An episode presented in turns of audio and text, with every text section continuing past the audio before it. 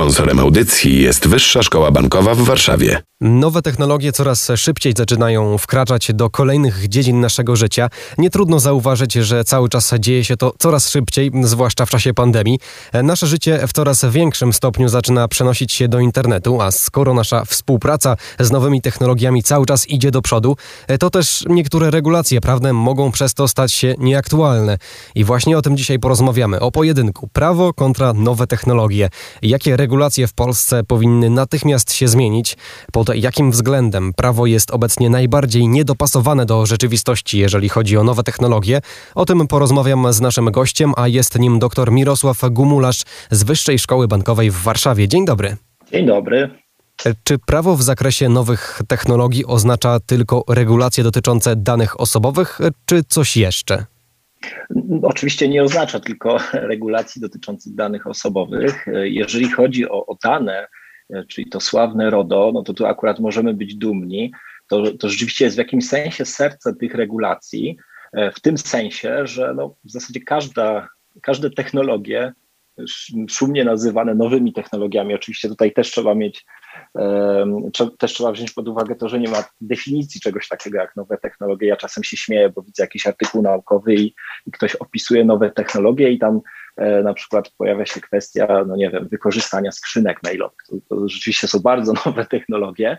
E, natomiast, e, natomiast tak, jeżeli chodzi o, o RODO i danych osobowych, to jest serce w, ty, w tym sensie, że właśnie każda z tych mm, nowych technologii, jeżeli weźmiemy na przykład właśnie wykorzystanie uczenia maszynowego czy sztucznej inteligencji w samochodach autonomicznych, albo na przykład kwestie mm, związane z, z domami inteligentnymi. Wszystkie w zasadzie technologie, które możemy nazwać, że są nowe, że są najnowsze, że one dopiero wkraczają, zaraz wkroczą albo, albo właśnie z nami e, są, e, no, wykorzystują w jakimś sensie dane osobowe. No i w tym, z tego punktu widzenia, no to jest niezwykle ważna regulacja. Ona to, to jest oczywiście regulacja unijna i to też jest fajne, e, że jak sobie, mm, jak, jak, jakbyście Państwo przeczytali, czy, czy, czy słuchacie jakichś podcastów też, też e, zagranicznych, czy ze, ze Stanów Zjednoczonych, czy z innych obszarów prawnych, e, no to, to jest fajne, że bardzo często pojawia się takie stwierdzenie, że to nasze RODO, GDPR po angielskiemu, no to jest bardzo ważna regulacja i oni na to patrzą z zewnątrz, w jakimś sensie podziwiają, bo wiedzą, że to jest najbardziej rozbudowana regulacja dotycząca mm, ochrony danych na świecie, a jednocześnie najbardziej rozbudowana regulacja właśnie dotycząca nowych technologii, bo, no bo tak jak powiedziałem, wszystkie w zasadzie rozwiązania techniczne, technologiczne obecnie w jakimś sensie z tych danych korzystają, albo w tym sensie, że, że e, potrzebne są te dane, żeby wyćwiczyć algorytmy, tak jak jest w przypadku sztucznej inteligencji, albo korzystają po prostu dlatego, że trzeba być użytkownikiem i coś od siebie dać, podać jakieś informacje, żeby z tych, z tych rozwiązań korzystać, ale no, to nie jest wszystko. Oczywiście mm, ważne są regulacje na przykład dotyczące ochrony konsumentów, e, no i dotyczące po prostu umów zawieranych przez tych konsumentów, tak? chociażby w, kontekście klauzul nieuczciwych, które często się w takich umowach dotyczących korzystania z różnych aplikacji mobilnych czy, czy, czy serwisów pojawiają. A czy prawo nadąża za rozwojem nowych technologii? Pytanie jest inne, czy prawo powinno nadążać. Ja pamiętam, na pewno słyszeliście Państwo, e, na pewno Pan słyszał, e, e, to było przesłuchanie jeszcze sprzed kilku lat Marka Zuckerberga, CEO Facebooka przed, przed kongresem, tak, komisją, komisją kongresu gdzie, gdzie, gdzie pani senator zapytała, na czym, w jaki sposób i na czym oparty jest model biznesowy Facebooka, dlaczego nie pobiera opłat za korzystanie. No i tam on odpowiedział, że oparty jest po prostu na reklamach, co wywołało falę później komentarzy i śmiechu. Więc jakby pytanie jest zawsze takie, na ile my powinniśmy regulować pewne aspekty nowych technologii, żeby po prostu nie przestrzelić regulacji bo, bo można łatwo stworzyć przepisy, które na przykład albo zbyt szeroko pewne zagadnienie obejmą, albo na przykład y, y, adekwatnie określą to, co chcą regulować, ale w sposób taki, który jest przestrzelony w sensie przykład intensywności pewnych wymogów. I tutaj jest fantastycznym przykładem właśnie RODO, gdzie na przykład y, mm, gdzie, gdzie te przepisy zawierają sporo wymogów takich bardziej formalnych, chociażby te klauzule informacyjne, którymi jesteśmy bombardowani na lewo i prawo, że ktoś nam próbuje wcisnąć, że jest administratorem danych i jeszcze wymaga, żebyśmy coś tam potwierdzali. E, czyli jakby w pewnych aspektach jest, e, jest zbyt duży nacisk położony na, na takich rzeczach formalnych, a być może cała energia powinna pójść zupełnie w innym kierunku, a jeżeli to właśnie przeszczelimy i i zbyt szeroko określimy regulacje, no to ludzie będą się skupiać, jak to właśnie się dzieje niestety często e, z RODO, skupiać na tych wymogach, które być może nie są najważniejsze z punktu widzenia tego, co my chcemy chronić. No bo każda regulacja, mm, ona coś chce chronić. To nie jest tak, że, że sobie przychodzi ktoś do e, Parlamentu Europejskiego czy do polskiego Sejmu i on widzi, że jest jakaś nowa technologia, czy jest jakieś rozwiązanie techniczne, i, so, i się zastanawia, a może by tutaj wprowadzić jakieś przepisy, które to uregulują. No nie, zawsze w tle pojawia się jakiś problem społeczny, chociażby właśnie wykorzystania danych osobowych, czy tak jak teraz mm, e, przykładem tego, jakby przykładem tego, e, dlaczego warto pewne rzeczy regulować, to były te sytuacje, mm, sytuacje związane z blokowaniem konta na przykład e, prezydenta Stanów Zjednoczonych i, i blokowaniem wpisów. No i pojawiła się cała dyskusja nad tym, e, jak uregulować działalność platform internetowych w tym zakresie. A teraz od ogólnej rozmowy na temat e, prawa nowych technologii chciałbym przejść do konkretnych przykładów. Jedną z technologii przyszłości, o której słyszymy coraz częściej, są samochody autonomiczne. Czy istnieją już jakieś regulacje na ten temat? Pojawiają się wytyczne E, dotyczące tego, w jaki sposób e, te wytyczne różnych organów właściwych e, w, w ramach różnych gałęzi prawa. Natomiast no, kompleksowej regulacji nie ma jeszcze. Jest znowu w fazie projektowania. W ogóle jesteśmy w takim momencie, że cała masa, że idzie taka duża fala regulacyjna, legislacyjna, w szczególności w Unii Europejskiej. Mm, tak jak powiedziałem wcześniej, kwestia odpowiedzialności dostawców platform za przechowywanie treści E, kwestia właśnie e, rozporządzenia dotyczącego sztucznej inteligencji, no bo przecież te samochody autonomiczne jakoś e, muszą podejmować decyzje. No, na, na tym polega ich autonomia. No i one wykorzystują właśnie te mm, rozwiązania oparte na, na sztucznej inteligencji. No i tutaj cała, cały problem tkwi w tym, żeby odpowiednio zdefiniować, czym jest sztuczna inteligencja, co samo w sobie E, co samo w sobie jest niezwykle skomplikowane. Już nie, nie chodzi nawet o poziom techniczny, tylko właśnie taki e, legislacyjno-regulacyjny, jak to opisać, czym to jest i do czego te nowe przepisy mają mieć zastosowanie. Najprawdopodobniej, tak jak w każdym przypadku, to zostanie opisane w sposób taki bardziej elastyczny, tak? Słuchajcie Radia Campus, tu cały czas trwa program Campus Główny, a my dzisiaj rozmawiamy o prawie nowych technologii. Razem ze mną jest dr Mirosław Gumularz z Wyższej Szkoły Bankowej w Warszawie. Wcześniej wyjaśniliśmy, czym są tak na, czym jest tak naprawdę połączenie prawa i nowych technologii, czy jakieś regulacje na ten temat e, istnieją. Dowiedzieliśmy się, że, że prawo nowych technologii to nie tylko nasze dane osobowe, a teraz chciałbym ten temat trochę rozwinąć, bo obecnie bardzo ważnym zagadnieniem dla każdego każdego użytkownika e, internetu jest bezpieczeństwo naszych danych osobowych. Wiemy, że globalne korporacje wykorzystują nasze dane w, w bardzo szerokim zakresie. E, czy Pana zdaniem dane osobowe w internecie są obecnie wystarczająco chronione prawnie? E, myślę, że są wystarczająco chronione prawnie, bo właśnie to wynika chociażby z, z tego RODO, o którym mówiłem wcześniej. To też wynika E, pośrednio z regulacji dotyczących e, cyberbezpieczeństwa. Jest taka równoległa do RODO regulacja właśnie związana z krajowym systemem cyberbezpieczeństwa. To też pośrednio dotyczy tam chociażby hostingu, e, więc jakby na poziomie regulacyjnym wszystko jest ok, moim zdaniem. Trudno sobie wyobrazić, żebyśmy wprowadzali przepisy na jeszcze wyższym poziomie, czyli mówiąc jeszcze inaczej, wymagające więcej.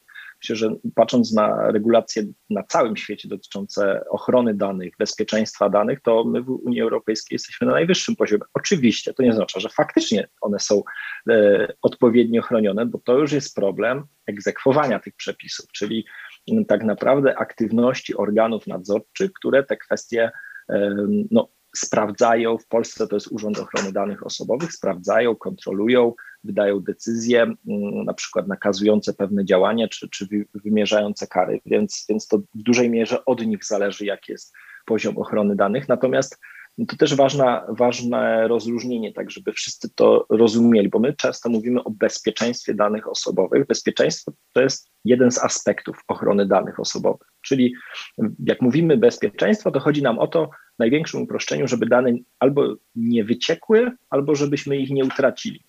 Natomiast oprócz oczywiście bezpieczeństwa jest cała masa innych wymogów, chociażby dotyczących właśnie przejrzystości, przetwarzania, transparentności, mm, tego, że ludzie muszą wiedzieć, co się z ich danymi dzieje i dlaczego i kto to robi, e, a jeżeli komuś ujawnia te dane, to w jakim celu on to będzie robił. Więc też ja, ja proponuję właśnie, jeżeli mówimy o danych osobowych, to proponuję właśnie używać takiego określenia ochrona danych, a nie bezpieczeństwo, bo, bo właśnie to bezpieczeństwo to jest tylko jeden z aspektów. I tutaj właśnie cała masa tak naprawdę problemów nie dotyczy tylko bezpieczeństwa. Na przykład słynna sprawa dotycząca łączenia danych przy mm, integracji WhatsAppa e, przez Facebooka. Tak? Tam nie chodziło o to, że regulatorzy mówili Facebooku, ty nie, ty, ty, ty nie przetwarzasz tych danych bezpiecznie, tylko mówili Facebooku ty być może na, naruszysz w ten sposób inny wymóg dotyczący ochrony prywatności, ochrony danych osobowych, dotyczący tego, że jeżeli dane zostały zebrane w pewnym celu, to ty nie możesz sobie tak samodzielnie, e, bez wnikliwej analizy ten cel zmienić, a łączenie danych na ogół łączy się właśnie ze zmianą tego celu, dla jakiego te dane zostały zebrane. Czyli jeżeli zastanawiamy się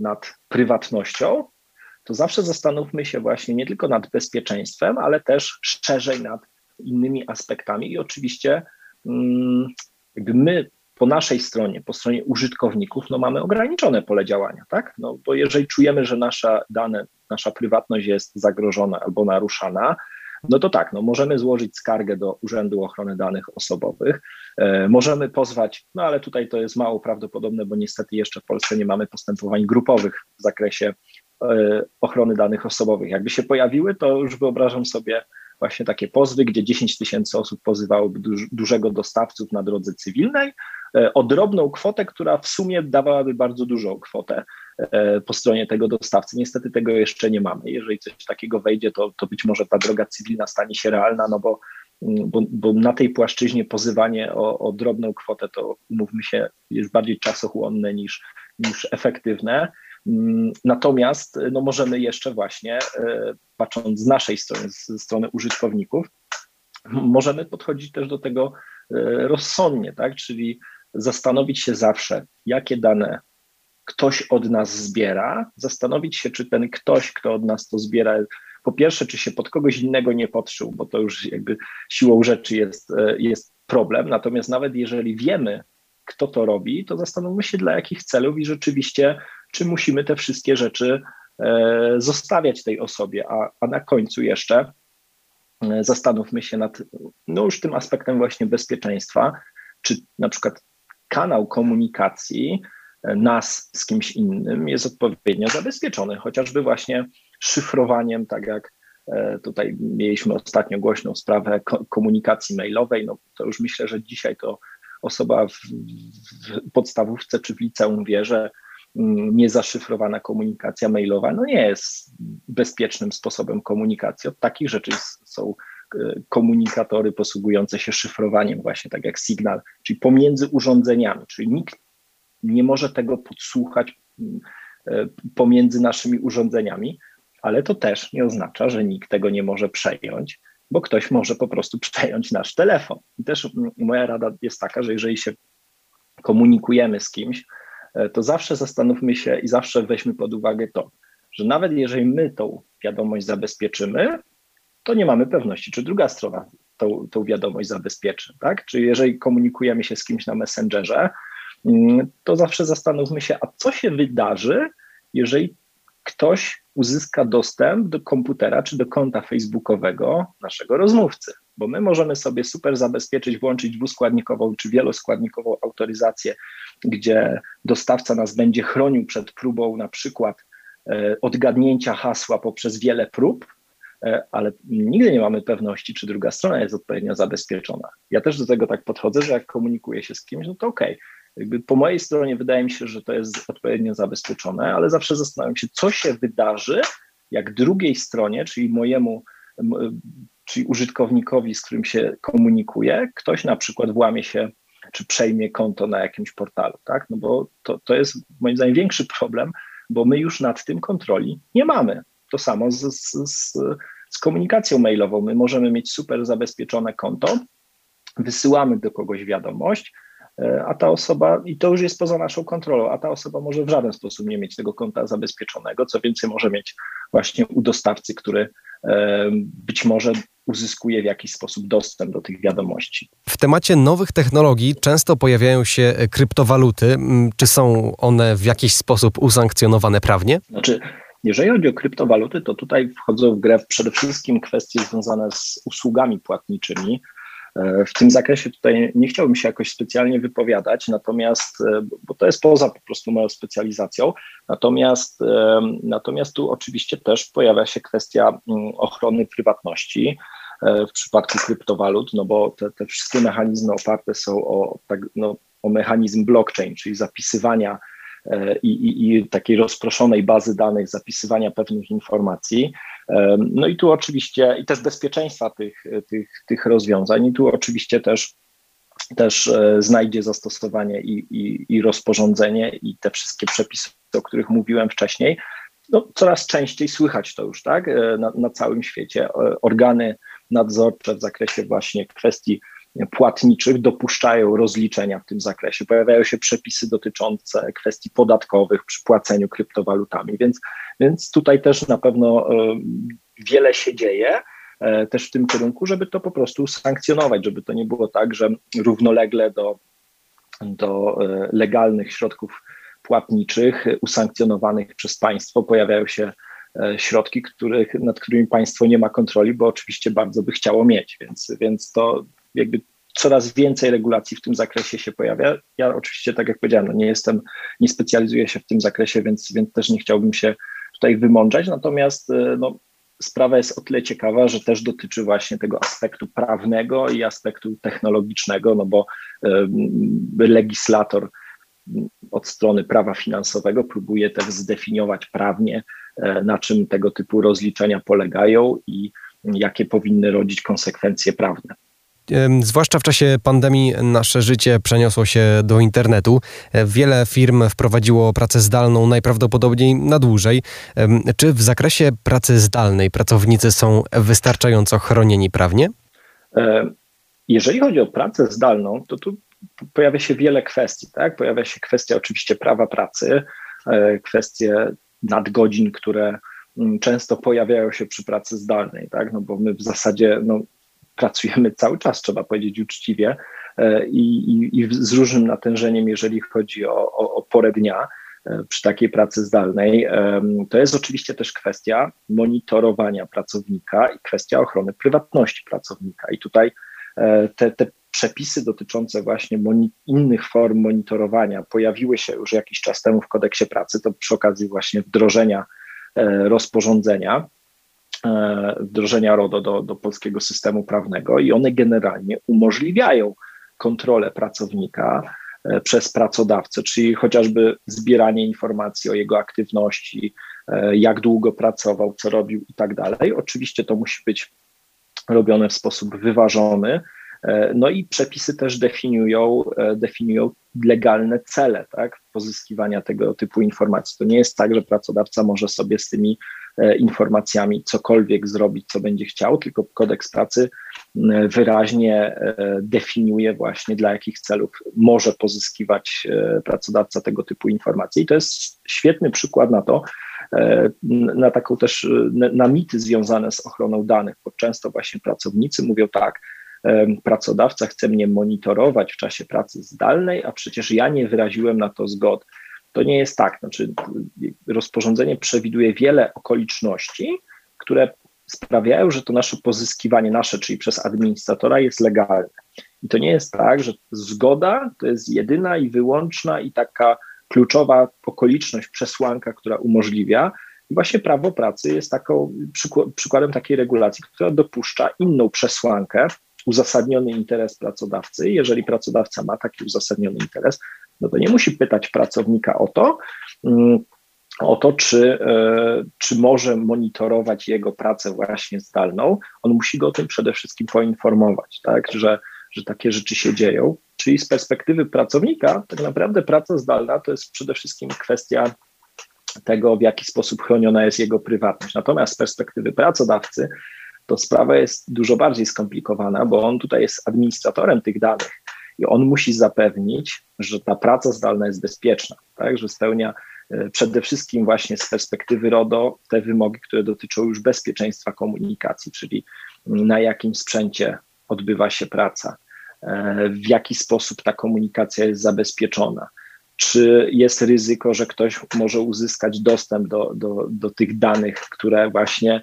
e, dotyczą pracodawcy, tak? Dotyczą w sensie pracodawca jest ich administratorem danych i po jego stronie tak naprawdę tu jest dużo więcej ryzyk, bo, bo on ryzykuje tym, że jeżeli dane na przykład wyciekną takiemu pracownikowi, bo, bo na przykład połączy się z jakąś przypadkową, niezabezpieczoną siecią Wi-Fi i, e, i ktoś będzie próbował podsłuchać tą komunikację, no to odpowiedzialność w tym zakresie poniesie przede wszystkim pracodawca, czyli administrator tych danych, których ta komunikacja dotyczy. Więc tutaj przede wszystkim właśnie problem dotyczy firm, pracodawców, że muszą tą komunikację w sposób bezpieczny mm, zdefiniować, muszą no, przede wszystkim zadbać o odpowiedni sprzęt i odpowiednie oprogramowanie, też chroniące właśnie tą komunikację przed e, przejęciem przez inne osoby. A na końcu chciałbym jeszcze ogólnie powiedzieć o sztucznej inteligencji.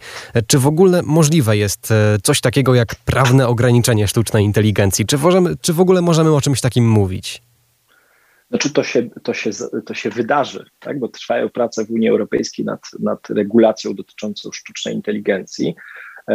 I to się może wydarzyć na wielu płaszczyznach. E, pytanie tylko, mm, na ile Unia Europejska, nasz obszar prawny chce być, e, czy, czy my chcemy konkurować z Chinami, ze Stanami Zjednoczonymi, czy nie? Bo jeżeli chcemy, to ta regulacja musi być bardzo wyważona. Znaczy, na dzień dzisiejszy ona najprawdopodobniej w dużej mierze ograniczy pozyskiwanie danych na potrzeby właśnie uczenia tych algorytmów. No bo tak w takim największym skrócie, oczywiście nie jestem osobą techniczną, ale też oczywiście muszę to rozumieć. W największym skrócie sztuczna inteligencja polega na tym, że tak jak człowiek uczy się pewnych zachowań na bazie doświadczenia, no to te algorytmy no, muszą mieć dane, żeby się nauczyć podejmować decyzje, tak, żeby działać właśnie w sposób taki autonomiczny. Naszym gościem był dr Mirosław Gumularz z Wyższej Szkoły Bankowej w Warszawie. Bardzo dziękuję za tę rozmowę. Dziękuję bardzo. Sponsorem audycji jest Wyższa Szkoła Bankowa w Warszawie.